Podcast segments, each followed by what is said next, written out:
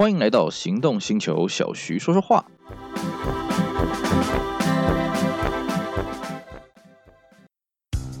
你终究要开欧洲车的，为什么不一开始就开新世代 Skoda Fabia？欧洲制造，欧洲 NCAP 安全五颗星，唯一真本事，就等您亲临全台 Skoda 展示中心试乘体验。Skoda，聪明的就懂。大家好，我是 Celsius，今天来跟各位聊一台经典的老车。我们今天来跟各位聊宾士的 W 一二六。那如果呢，你不是一个玩车的人呢，啊，或是你对车没什么概念，也没关系啊。这个车子呢，你一定在路上看过。为什么呢？这个宾士的 W 一二六，当然还是一款宾士的车嘛，啊。我们有一个比较通俗的讲法叫什么呢？叫做 S 系列。啊，那当然呢，这个 W16 这个车子啊，为什么你一定看过呢？因为这个车它前前后后贩卖的时间呢，长达十二年，而这十二年呢，正好是台湾经济最巅峰的那个岁月啊。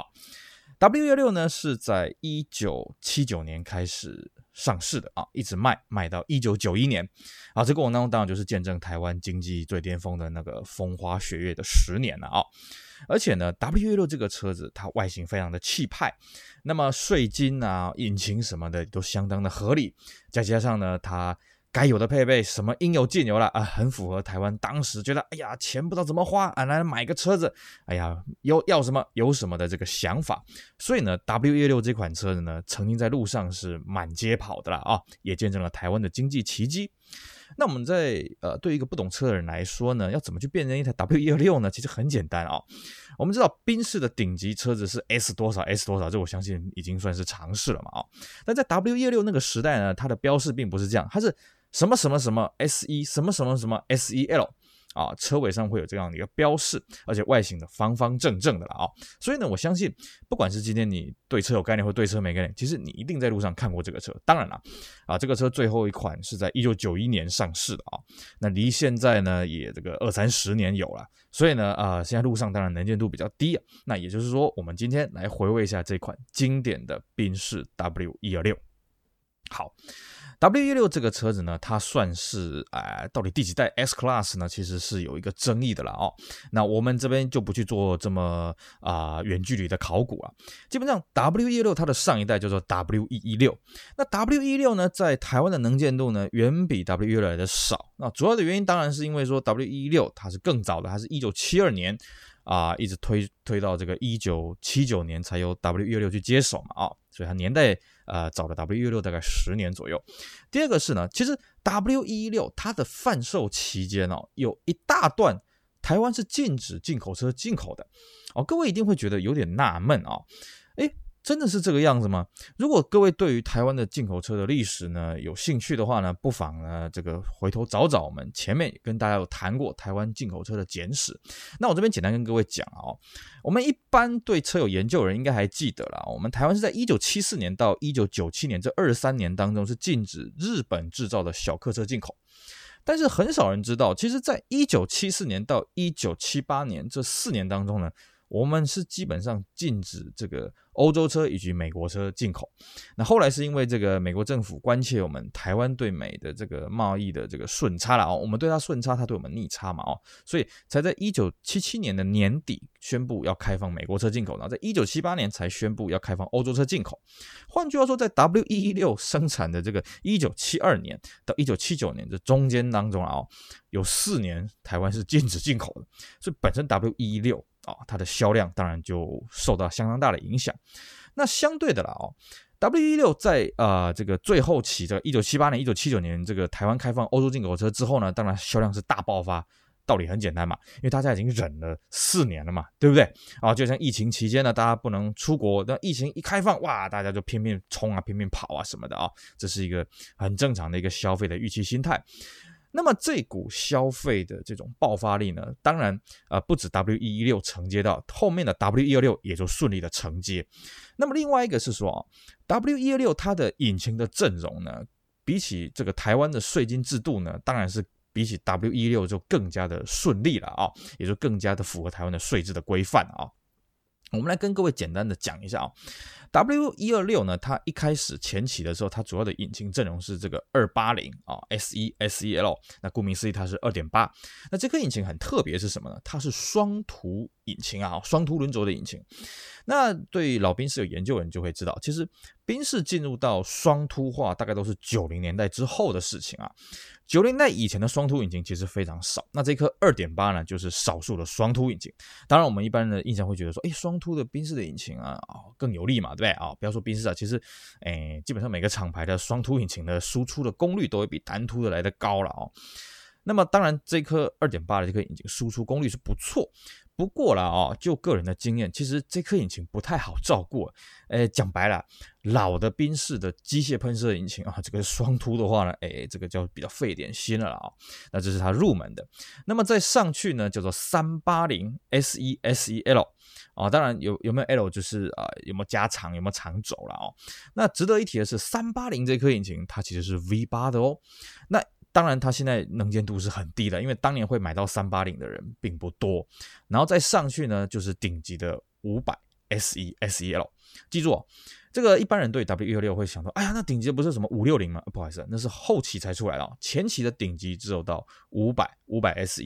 好，那当然台湾应该是没有进到五百 SE 这种短轴的车子，因为以台湾当时的消费力，还有台湾的道路设计，其实不需要像香港啦、新加坡，它刻意要用短轴的车型才比较适合这样子啊。既然都已经花了那么多钱了，当然是要买个长轴嘛，气派嘛。各位不要忘了，那个时候啊，比 W 126。长轴版还要长的车大有车在啊！什么车呢？美国车嘛，对不对啊？你像凯迪拉克啦，你像那个别克啦啊，这个大福特什么的，哎呀，这个比比皆是啊。不过呢，说到这个美国车啊，其实 W16 这台车子它所贩售、所生产的这个年代呢，W16 经历到一个台湾汽车史上一个很重要的一个转捩点是什么呢？就是欧洲车超越美国车。而此话怎讲呢？我们回头来看看啊，你现在道路上你看得到美国车吗？别说美国车了，你美国品牌你都看不到了哦。为什么呢？很简单嘛，因为台湾消费者觉得美国车又大又耗油又不好停又不好开哦。台湾这种道路拥挤、道路狭小，大家车库都是寸土寸金呐。美国车这种车占位置、占空间呐，哦，不好用。可是呢，在当年为什么美国车是台湾路上满街跑的东西呢？因为很简单。我们知道啊，美国车呢，它追求这个洲际旅行要舒适啊，所以长年以来，美国车都是标榜它就算是轿车，它也是有大梁底盘的啊。所谓大梁底盘呢，我们简单来说啊，其实就是卡车底盘了啊。我们现在一般的卡车啦，这个货车啦，哈，承载力比较大的，它其实底盘都有大梁啊，它比较耐重啊，也比较抗扭曲这样子。那美国人呢，他就喜欢这种有大梁底盘啊，甚至我们现在时至今日啊，你说。轿车还没有大梁底盘的，基本上是没了啦。但是美国的最后一款还有大梁的轿车呢，大概在二十一世纪还有啊，就是那个什么皇冠维多利亚哦，那个都还有大梁的啊、哦。这是美国的特殊的汽车文化。那你说有大梁的车子为什么现在不受欢迎呢？哦，除了它可能车身会比较大以外，还有是什么？它车子会摇摇晃晃的哦。各位如果有坐过货车，尤其是空车的时候，车子很跳，然后过到这个不平的路面的时候，车身很不好操控啊哦。那美国车呢，它就是有这种特点，所以我们才说，哎，美国车坐起来像船一样摇摇晃晃的。可是为什么早年大家会这么喜欢美国车呢？首先第一个当然是因为政府的态度，因为官车它很多美国车嘛，所以就带动民间来买美国车的一个风气了哦。但是更主要是说，因为早年我们台湾的道路品质其实不大好啊，像以前我们就会讲这种路叫做“평평路”了哈。什么叫“평평路”呢？就是你车子底盘过去的时候会嘣嘣嘣嘣嘣嘣嘣嘣嘣嘣嘣哦，这些乱七八糟的声音出来了啊。那 欧洲车它本身它底盘的刚性很好，那它悬吊也相对比较硬，所以呢，它在过这些路的时候，你车身产生的跳动还有这种不舒服的感觉是比较明显的哦。那美国车呢啊，因为它有大梁嘛，所以它其实开到这些烂路呢也没什么感觉啊，就是稍微摇晃一下，轮轮轮轮轮啊就过去了。换句话说呢，其实美国车在道路环境不好的这种前提之下呢，其实它是相对符合这种用路环境的啊，也就是说。如果你今天路铺的够平了哦，其实美国车它的特点就不太容易被彰显出来了。好，那 W 一二六为什么它可以这个经历到这个德国车啊，这欧洲车超越美国车这个瞬间呢？主要是因为我们十大建设啊，啊，各位回想一下啊，我们十大建设呢，当然它有很多是交通建设嘛，对？其中一个跟汽车最相关的是什么？就是南北高速公路，也是我们现在俗称的中山高速公路。那中山高速公路它当时它标榜是说。比照这个国外的这种啊、高速公路的铺法，所以它也算是当时台湾呢最平的一段路。那当中山高速公路全线通车了之后呢，大家开始觉得哦，原来欧洲车开起来这么的过瘾啊！啊，因为以前你可能南来北往你要开所谓的省道嘛，对不对？省道那个，我们现在开省道当然觉得也还好，红绿灯多了一点嘛，啊，呃，车流多了一点。以前的省道不只是这样，以前省道路面也是很烂的啊。所以呢，你可能从台北要开到高雄，你没开个六个小时、八个小时，那基本上不可能了哦。那你六到八个小时都在那种很凹凸不平的路面这样子开哦，其实开欧洲车也真是让人家受不了。但自从呢南北高速公路通车，也就中山高通车了之后呢，哇，大家的这种。感受完全不一样，喂、哎，原来欧洲车这么稳，完全没感觉，唰就到目的地了。反正美国车这样子摇啊摇啊晃啊晃啊晃啊的，好像不是那么的舒服啊。再来一个就是说呢，我们政府在大概一九八零年代呢，在南北高速公路通车全线通车之后呢，又做了一项。任务就是说，他把省道基本上全部重铺，而且慢慢的去比照这个高速公路的铺法。换句话说呢，一开始你中山高速公路通车了之后呢，你可能在南来北往路程当中，从你家到交流道这段路是很不平的。那从高速公路到最近你目的地的这个匝道，这段是很平很舒服的。可是当你下了高速公路的匝道之后呢，你到你的目的地这段又是很不平、很不舒服的。但自从政府呢把省道呢重铺了之后啊，加强了之后，OK，你从你的起点到你的目的地一趟都可以走在很平、很平的路上。所以呢，欧洲车的特性就完全被彰显出来。反正美国车你就是一路上摇摇晃晃、摇摇晃晃，那这样欧洲车本身又比较省油嘛，对不对？美国车又比较耗油。那当然呢，还有一个很大的关键是什么？大概都在一九八年代的后期啊，台湾几个大都市，比方说台北啦、高雄啊，它路边的停车格考量到车口数越来越多啊，道路越来越拥挤，所以它纷纷开始缩小了。很多地方的停车格都缩小到大概只有五米而已了。那各位想想啊，五米的美国车有多少台？屈指可数啦。可是相对的，欧洲车，你就算是今天我们讲的主角 W 一二六。OK，它虽然车长大概五米多一点点，不过呃，因为你五米是不含这个边线嘛，你边线这样算进去，其实都还好。而且，呃，这个欧洲车呢，它本身它转向哦，各位你你去留意一下，那种欧洲车这个双 B 啊，哦，还有这个 Volvo 啊，他们轮胎打到底的时候，他们轮胎还有再往下斜一点，所以他们的回转半径很小。美国车就不一样了，美国车回转半径很大，所以。你美国车假设同样都是五公尺的车子好了，你欧洲车可能车那个停车格加上边线只要五米三就可以进得去，可是美国车可能要五米七才进得去，因为它的回转半径才太大。在这些种种因素的加总之下呢，其实美国车在那个时候，在一九八零代开始逐渐的褪色了啊，开始由欧洲车慢慢的追上去。那这样。W 一二六这个车子，我们刚刚讲税金很符合嘛？可是刚我们这样听，哎，二点八、三点八、五点零，好像也还好嘛。这主要的关键在于一九八五年啊，这个年底的时候呢，W 一二六进行一次改款。这个改款对于台湾的税制呢，哎，就相当的漂亮了。怎么说呢？它入门的二八零呢，改成两款，一款叫做二六零，那二六零基本上只出短轴，就二六零 SE。那么再上去呢，就是所谓的三百 SE、三百 SEL，然后上去有所谓的四二零，然后五百维持原样，然后上去追加了五六零这个旗舰车，也就是刚刚我们讲的什么五六零 SEL 这种车子啊。那这其中最关键的就是什么？就是三百 SE、三百 SEL，因为它排价刚好就是不到三千，所以它税金相对划算。你说二六零，OK，它可能排价比较小，可是对不起啊，你缴的还是同样的税金嘛，对不对？那么三百它本身又有短轴跟长轴的，哇，这个车子推出来大受欢迎啊！你现在在路上看到的偶尔出现的 W 幺六，或者是玩家当中的 W 六，几乎都是啊三百。这个排气量三百 SE、三百 SEL，而且呢，三百 S E 本身配备也是相当的好。为什么呢？它基本上啊、该有的皮椅啦、核桃木啊什么，当然都有。最重要什么？它后座还标配电动椅哦，电动调整。当然，它那个电动调整呢，我们现在玩起来当然会觉得很阳春啊。不过在当时这个是不得了的事情啊。然后外观又非常的气派。所以呢，当时啊，呃，不要说这个总代理中华兵士啊，这个水货商也是大举进攻啊啊，这个三百 SE、三百 SL，尤其是什么，像我们刚刚念的这个四二零这个系列啊，这个总代理认为说四开头这个数字台湾人不喜欢，因为不吉利嘛，所以基本上四二零、四二零 SL 这个总代理是不进的。你不进，那我水货商进嘛，对不对？那当然水货商也进了这个五百还有五六零啊。那么当时啊，各位要有一个观念，当时。基本上再怎么有钱的人不会想到宾利跟劳斯莱斯，因为那个东西就好像你现在去买直升机一样啊。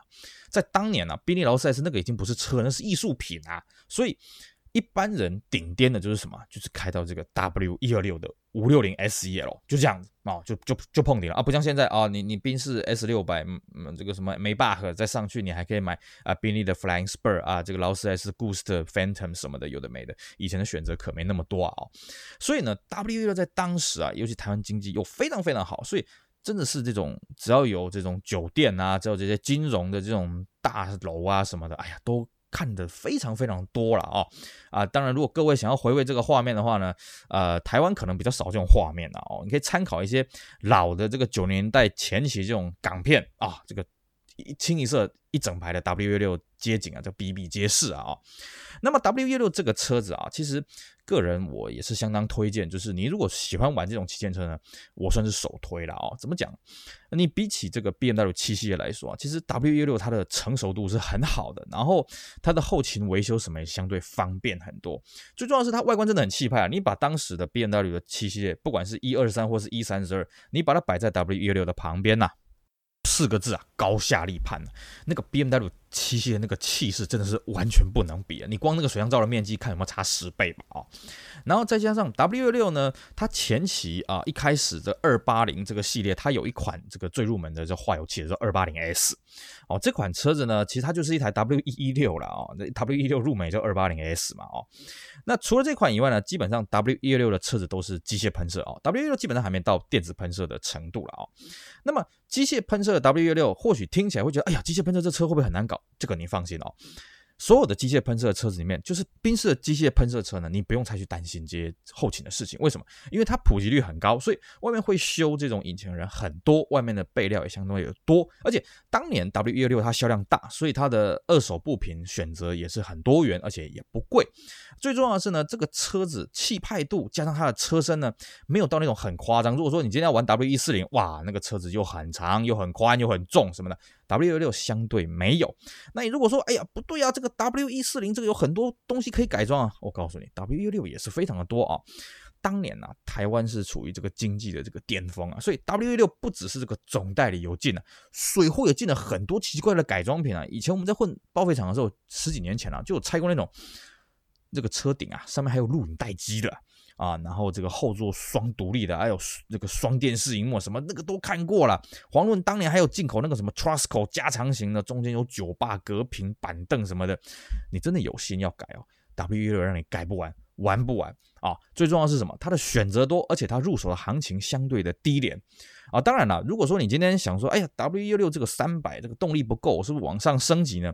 这个我会劝各位思考一下，因为 W16 的 V 八了，三八零我不知道了，像五百、五六零那个都标配后轴水平系统，那这个东西坏掉了呢，当然，哎、就比较麻烦了哦。当然，它比起 W140 的水平 来讲，它算是客气客气很多，因为 W140 的水平呢，基本上是前后都有水平了哦。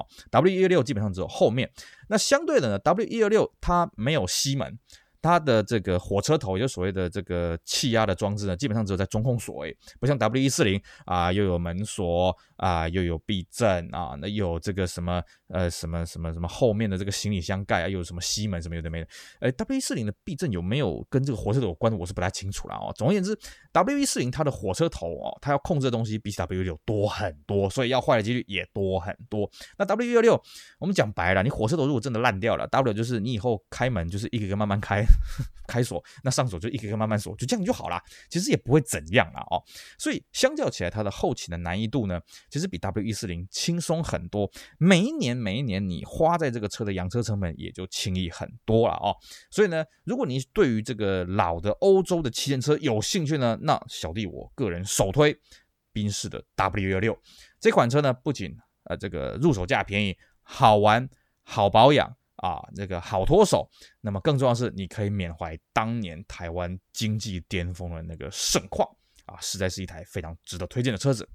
好，我们今天呢就来跟各位回忆一下啊，再跟大家聊聊这个 W16 当年的风花雪月，以及我们要入手的话呢，你要去注意到的一些事项啊。希望呢大家都会不小心被我推坑了啊。好，我们今天节目就做到这里，我是 Celsius，我们下回再聊喽，拜拜。